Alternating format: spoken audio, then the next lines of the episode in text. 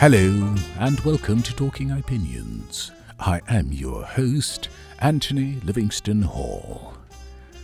Trust me, folks, the last thing I expected to be doing in 2021 is blogging or podcasting about Donald Trump.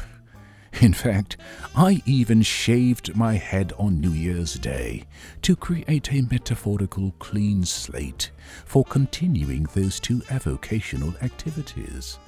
It was very therapeutic, and I highly recommend it to treat the malignant Trumpism we were all exposed to over the past four years. But then came the insurrection of January 6 uh, by the way, why do we all say January 6 and not 1 6? After all, we all say 9 11 and not September 11, no? Anyway, I have to tell you, if I had one transvestite bone in my body, I might have been tempted to wear a wig before resuming the fight against Donald J. Trump. But it only took a few keystrokes to realize that, unlike Samson, I did not need one strand of hair to fight at full strength. And so I banged out a series of blog commentaries in fairly short order and recorded a seminal episode here titled MAGA Madness Trump Incites Insurrection at US Capitol on January 9. The point is that I feel as obligated to present this final episode on his second impeachment as a boxer would to fight the final round of a championship fight. So here goes.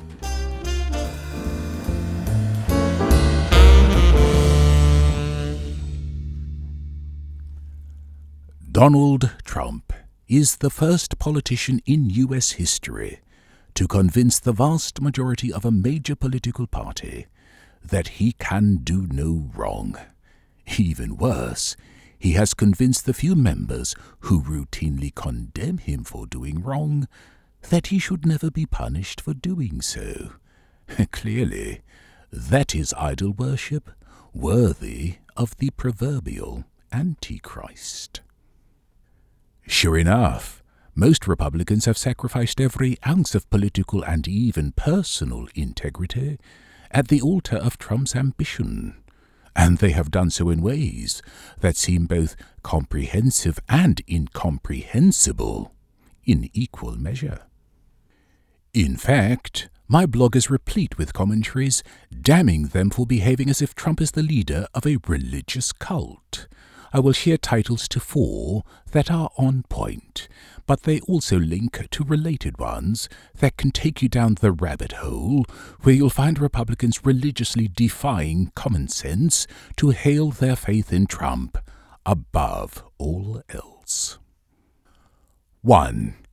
Republicans abandon faith and values to hail Trump as chosen by God on March 6, 2019. 2. Republicans knew from day one that supporting Trump was like Israelites worshipping the golden calf on November 23, 2019. 3.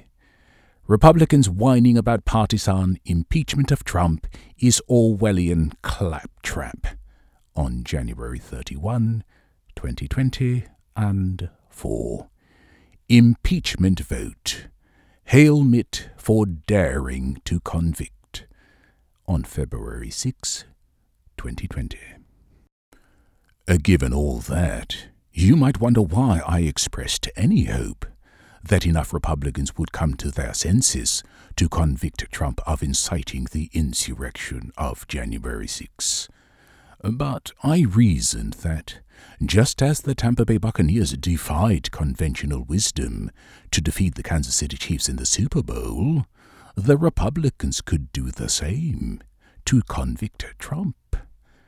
Except, I suppose, that would have been tantamount to winning both the Powerball and Mega Millions jackpots in the same week.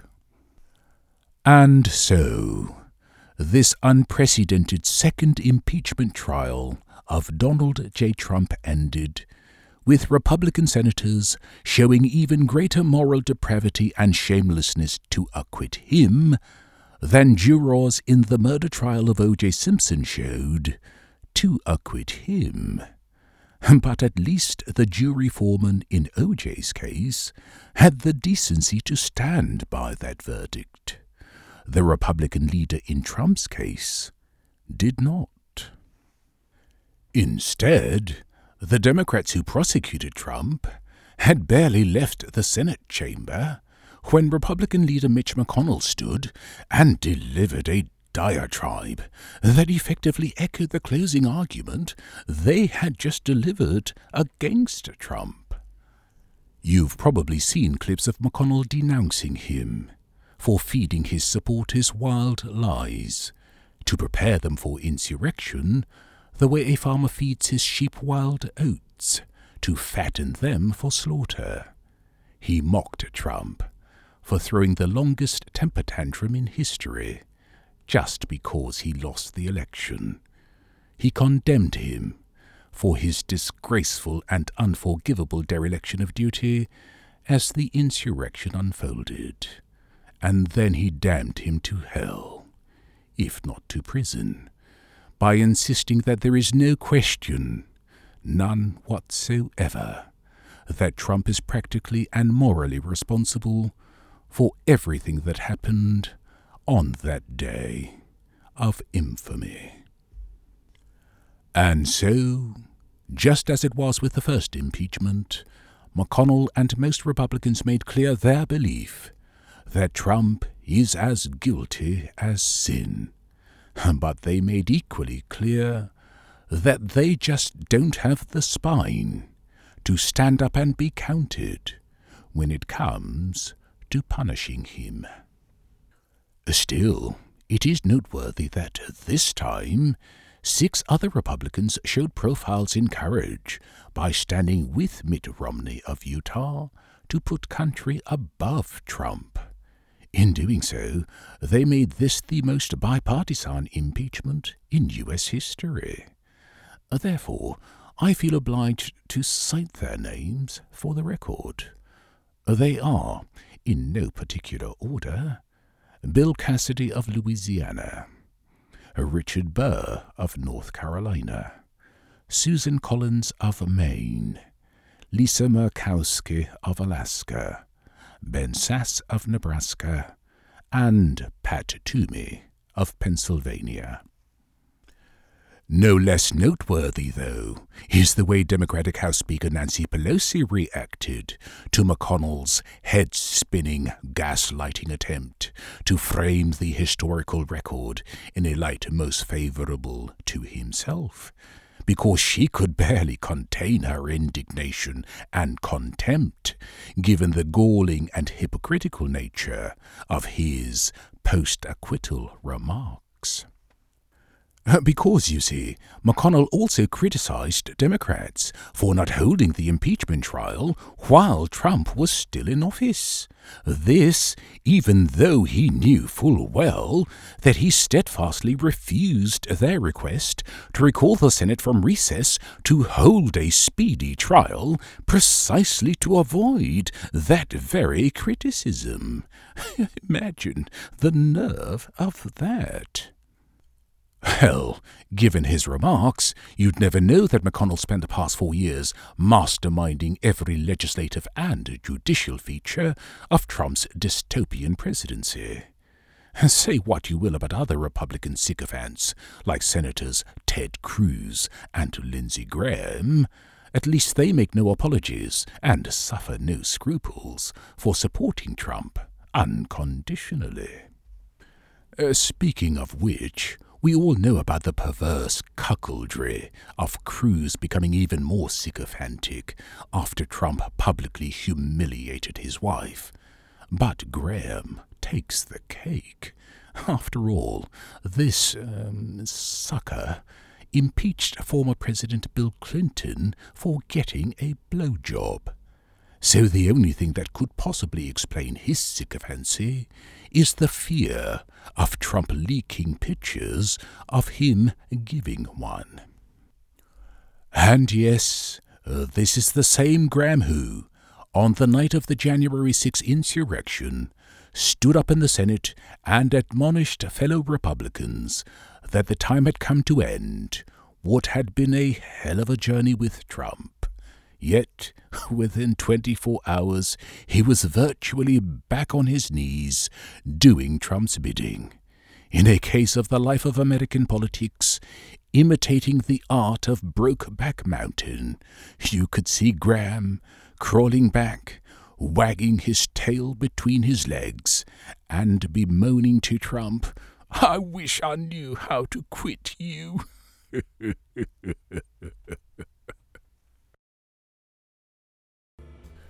In any case, Trump's reprieve is bound to be short lived.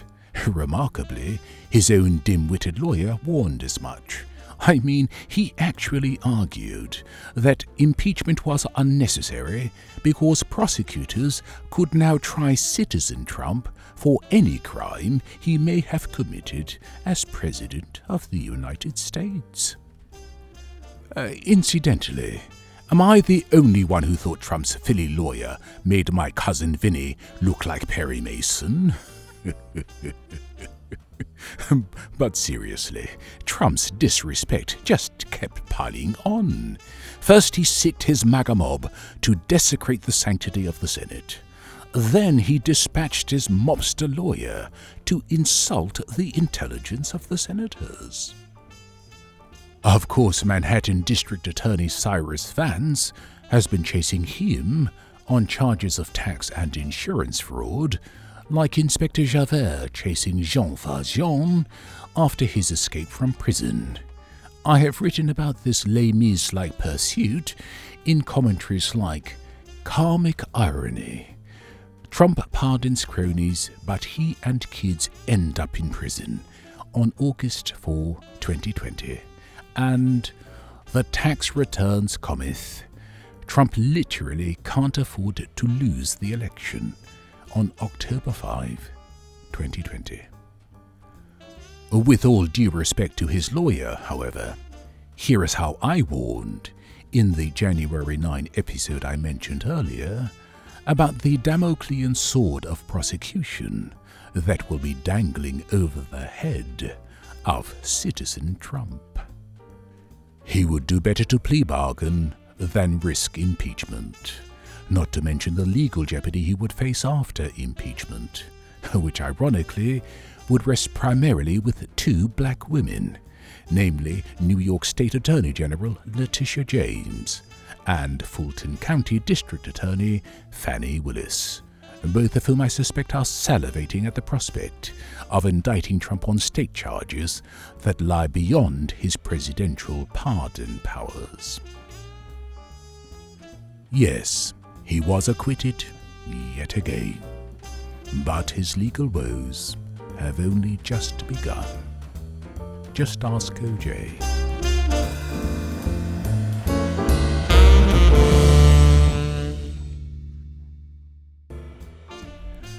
Uh, that's it, and if you liked it, please subscribe. It's free. If you'd like to contact me, I invite you to email anthonyhall279 at gmail.com or use the contact feature on my blog at www.ipjn.com. Thank you for listening, and until the next Talking Opinions, goodbye.